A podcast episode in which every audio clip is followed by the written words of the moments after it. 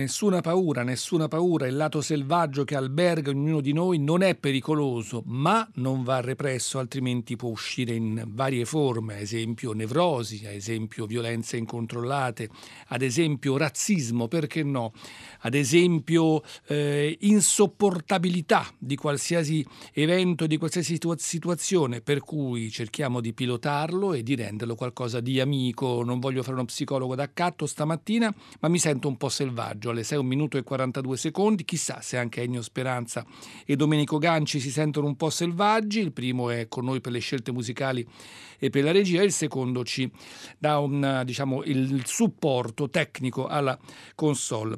Perché parlo di selvaggio? Perché oggi la parola musicale è proprio selvaggio e quindi 335 56 34 296 pronto qui per i vostri messaggi selvaggi o per i vostri whatsapp selvaggi però sempre in termini musicali Selvaggio e Gaio, Wild und Lustig. Qui siamo con i Davidsbünder Tänze, l'opera 6 di Schumann, questi 18 pezzi per pianoforte che Schumann scrive nel 1837 e che mettono in campo lo Schumann battagliero e riflessivo anche della, diciamo, della, eh, del suo aspetto giornalistico. Mm, lui aveva fondato appunto questa Lega dei Compagni di David, ci sono due personalità soprattutto che sono poi due mondi dello stesso Schumann, ovvero il sognante Eusebio, l'appassionato Florestano, quello un po' più selvaggio. Poi c'è Maestro Raro che invece è il saggio. E la sua è un po' una crociata contro coloro che non apprezzavano le nuove esperienze musicali. E questo è una serie, una serie di brani quasi psicanalitici potremmo dire in cui Schumann gioca intanto con le danze perché c'è diciamo il valzer che un po' eh, attraversa tutta la composizione e poi anche con una, una, scrittura che ha una sua struttura anche pensata, esempio prologo e epilogo, sembrano quasi momenti estremi di una grande sonata divisa in tanti brevi movimenti con i loro tempi e con, loro, con le loro atmosfere. Appunto il tredicesimo è questo, Wild und Lust, che vuol dire proprio infatti selvaggio e gaio. E Schumann in questa composizione recita, sono piccoli pezzi caratteristici e in ogni tempo si mescolano gioia e dolore perché in effetti fanno parte della vita, il lato selvaggio, il lato più riflessivo, il lato più sognante, insomma tutte queste personalità, perché come diceva Herman Hesse, in noi ci sono più di mille persone, non certo una o due, beh tutto questo in Schumann è portato un po' all'esasperazione, ahimè poi lo sarà realmente anche nella vita per i suoi sdoppiamenti e per le sue angosce che lo porteranno infatti a morire in un manicomio. Eccoci con Wild und Lustig e abbiamo Maurizio Pollini estremamente lucido in questa sua lettura di questo pezzo schumanniano.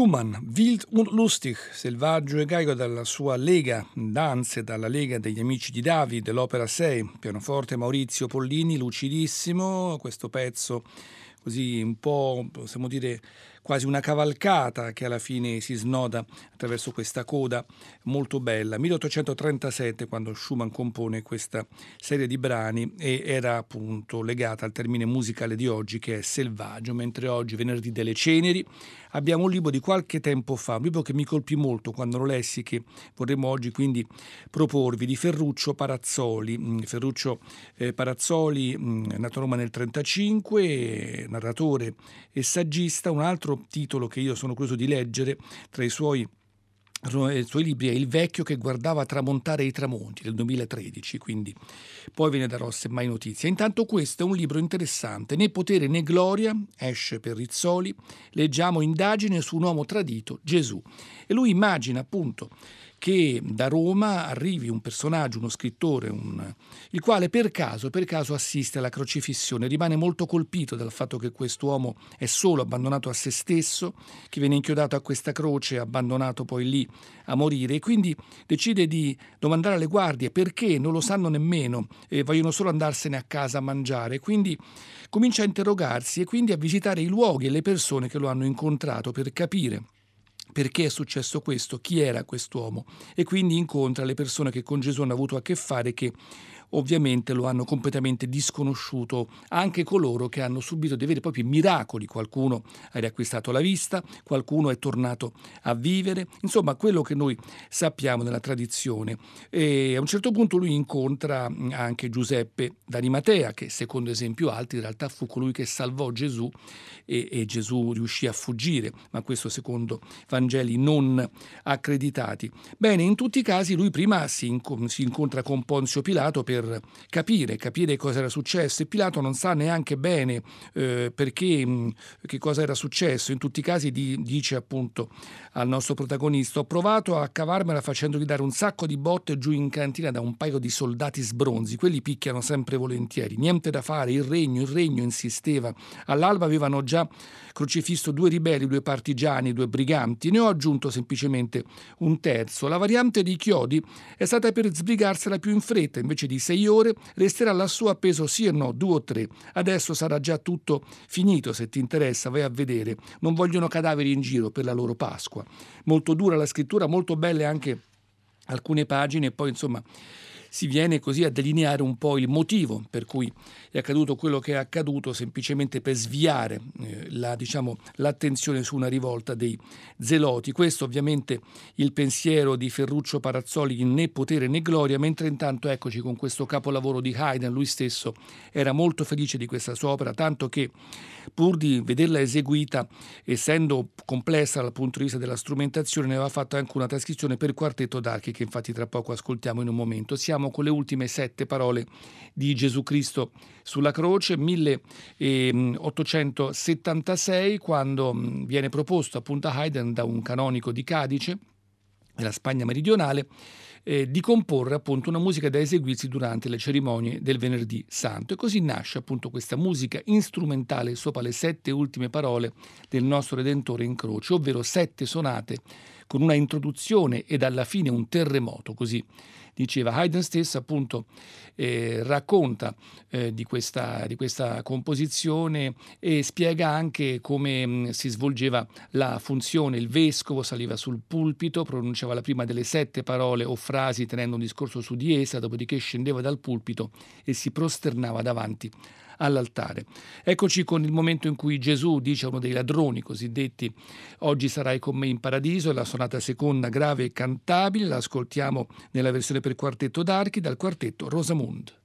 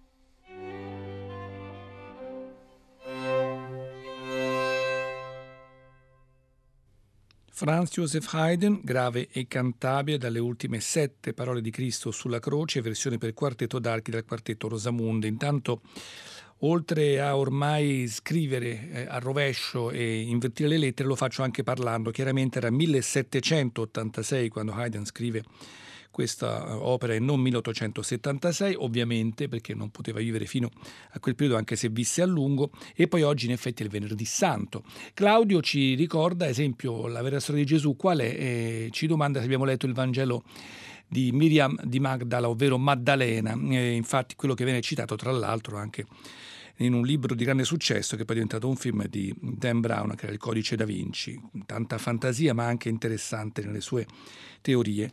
Ferruccio Parazzoli, né potere né gloria, indagine su un uomo tradito, Gesù, esce per Rizzoli mm, nel 2014 e, come diciamo appunto il protagonista, che è Valerio Massimo, si interroga su questo strano Yoshua che è stato così velocemente ucciso. Ehm, perché evidentemente era un personaggio scomodo.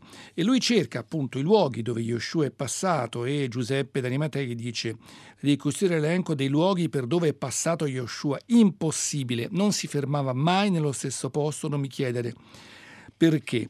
E poi eh, disse, dopo la notte in cui Nicodemo gli parlò di nascosto, cercai di tenermi informato su Yoshua, ma non fu facile. Chi diceva di averlo visto qua, chi di là, chi raccontava che aveva risanato un paralitico, chi due lebrosi, chi diceva che aveva pranzato con lui in casa di un riccone, notizie contrastanti. Forse si potrebbe tracciare una specie di mappa del percorso, ma è difficile dire che cosa è avvenuto prima e cosa dopo, in quanto tempo poi, da una Pasqua all'altra, dato che questa appena trascorsa è stata la sua ultima, e da dove sono iniziati i suoi vagabondaggi. Se Nazare, dove abitava con, la sua madre, con sua madre, è stato di certo il luogo di partenza, e risponde Valerio Massimo, i tempi non mi interessano, mi interessano i fatti, le persone che ha incontrato, ricchi o disgraziati, e chi si ricorda di lui, chi può parlarmi di lui. Voglio capire cosa voleva. Risponde Giuseppe, il regno, voleva il regno. Fu la prima cosa di cui parlò a Nicodemo, come lui stesso mi disse. Ma quale regno se non fece che parlare e a fare prodigi? Nessun regno si conquista così. Forse il suo non era del tutto uno di quei regni che si conquistano. Hai sentito anche tu, Nicodemo, non un messia di spada, ma di sacerdozio, secondo la profezia di Aron. E Valerio Massimo, ovviamente, è scettico, dice: non, non, non riesco a seguirti in queste elucubrazioni, fammi solamente sapere i luoghi in cui è passato. Voglio capire, voglio sapere. E infatti lui poi si interroga e fa un pellegrinaggio anche nei luoghi dove Gesù è nato e ha vissuto. Ed ecco il Bach della passione secondo Matteo, non secondo San Matteo, ma secondo Matteo, che Felix Mendelssohn riportò in luce in, in, eseguendola eh, dopo anni di, appunto, di oblio, è un Bach in cui in maniera molto distaccata appunto, si, racconta, si racconta la passione di Gesù secondo il Vangelo di Matteo, l'opera 244, e Bach eh, dà diciamo, libero eh, interpretazione a tutti quelli che sono i suoi pensieri musicali con una struttura molto ricca, molto ampia in queste eh, due parti appunto di cui è composta la passione. Noi ascoltiamo Ich will bei meinem Jesu wachen, siamo con Markus Schäfer tenore, con il Chorus Musicus e l'orchestra, la Neue Orchestra di Christoph Spering.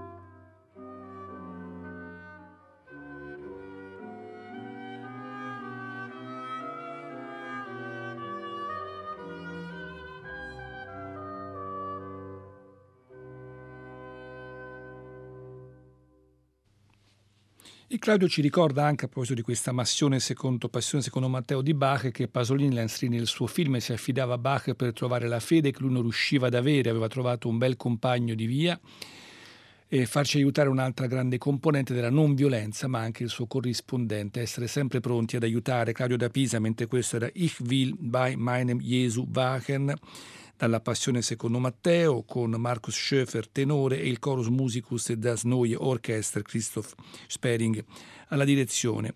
Il libro di eh, Ferruccio Parazzoli su Gesù né potere né gloria ci porta poi insomma a entrare in contatto con Tommaso che viene intervistato, insomma viene così eh, raggiunto da Valerio Massimo che vuole sapere, sapere di Gesù.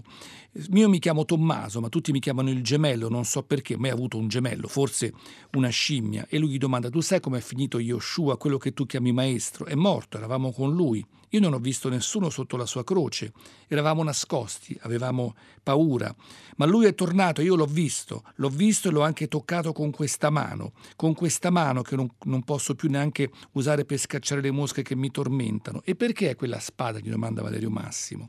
Non lo so, ma un giorno lui disse che la vittoria sulla morte è come un uomo che vuole uccidere un grande personaggio e per accertarsi che la sua mano non tremerà, nella sua casa ha sguainato la spada e l'ha piantata nel muro e io voglio essere pronto. La memoria di un uomo è poca cosa, eppure lui ha voluto affidarsi alla memoria di uomini che non hanno neppure compreso ciò che lui ha detto. È vero, dice Valerio Massimo, ovunque sono passato dove lui è passato, rammentano solo i suoi prodigi, nessuno ricorda le sue parole, se non quelle utili per accusarlo, e risponde Tommaso. La memoria degli uomini è come un recipiente bucato, è più l'acqua che perde che non quella che trasporta. Ahimè come è vero. E allora ecco la memoria che ci riporta un Mozart bambino, dodicenne, che si ferma con il padre al monastero di Langbach e lì vengono trovati due manoscritti, due sinfonie, una detta appunto vecchia Lambach e la seconda nuova Lambach. La prima attribuita a Mozart figlio, la seconda a Mozart padre, ma poi si è capito che in realtà c'è stato un errore da parte del copista perché i tratti della vecchia sinfonia sono molto tipici di Leopold, quindi più scolastici, più classici, mentre la nuova ha già delle idee sorprendenti, tipiche appunto del genio mozartiano. E dunque la mm, K6 detta anche 45A, noi la ascoltiamo, questa infatti è la Old Lamach nella seconda però versione, con English Concert e Trevor Pinnock la direzione, questo è l'allegro maestoso.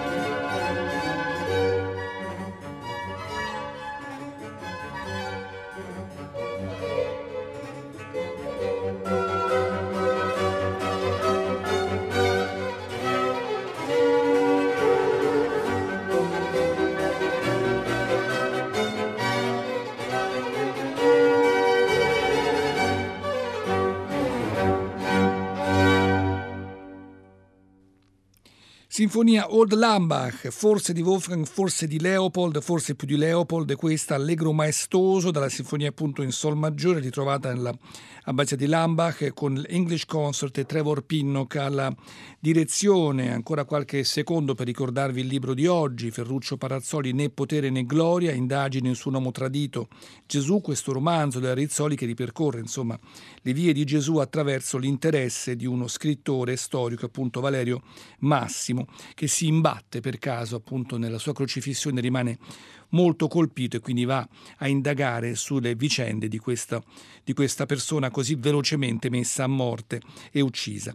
Mentre intanto ecco uno strano pezzo dei Wilco. I Wilco sono un gruppo nasce come un gruppo quasi di rock eh, country a Chicago nel 94, poi pian piano la musica si sposta, diventa più indipendente, più sperimentale anche, ma rimane insomma questa matrice di rock classico, però sempre con, appunto, con, delle, con dei guizzi insomma, di genialità. L'ultimo lavoro si chiama Schmilko ed è di pochi anni fa, mentre questo è un disco piuttosto vecchio in cui c'è questo strano brano Jesus Etch, Etch quindi Gesù eccetera, così si chiama, in cui appunto il cantante dei Wilco eh, recita Gesù non devi piangere, io sono qui vicino a te, eh, tu puoi tranquillamente contare su di me. È vero, avevi ragione riguardo alle stelle, ognuna è un sole che tramonta. Molto bella questa frase, dunque ascoltiamo di Wilco con questa Jesus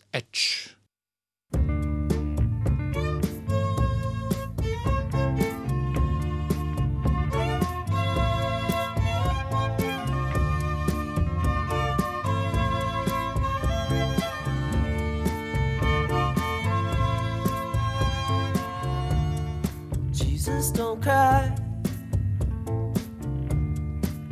You can rely on me, honey. You can come anything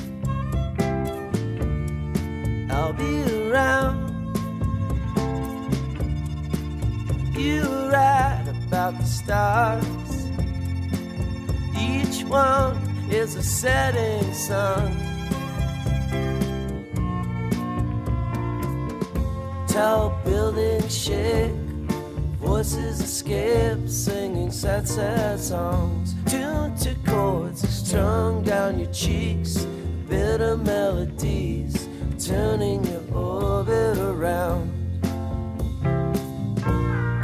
Voices whine,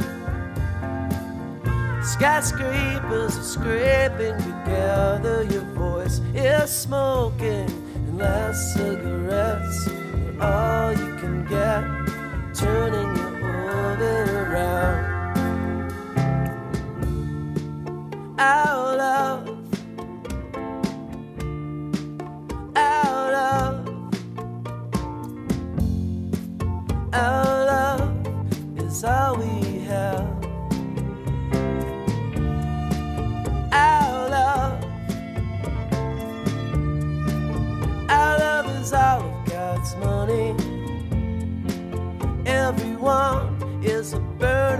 sun.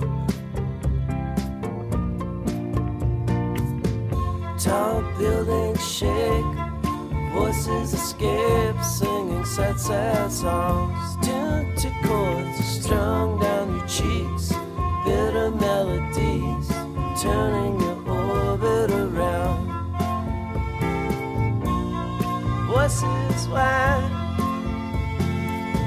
skyscrapers are scraping together. Your voice is smoking. Last cigarettes, but all you can get. Turning your orbit around. Last cigarettes, but all you can get. Turning your orbit around.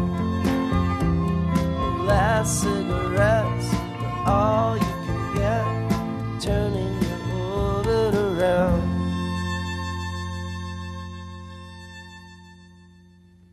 Non si può che rispondere come Garibaldi a Margaret che lapidaria ci scrive con un bel punto esclamativo, ecc si pronuncia per intero, eccetera. E dunque allora ecco Margaret, un Wilco, i Wilco, questo è Jesus, eccetera, da un disco del 2003 che si chiama Yankee Hotel Foxtrot. L'ho detto bene l'accento, speriamo di sì, perché Margaret mi riprende spesso sugli accenti, o forse un'altra persona, non lo so. Comunque siamo giunti in chiusura a tutti. Una buona venerdì santo, Arturo Stalteri a questi microfoni, Ennio Speranza, regia e scelte musicali. Domenico Ganci alla console. Non mi resta dunque che augurarvi una buona giornata, ricordandovi che tra poco c'è il GR3 e poi Radio 3 Mondo e che ci troviamo il prossimo lunedì di Pasquetta. Domani con voi invece Anna Menichetti.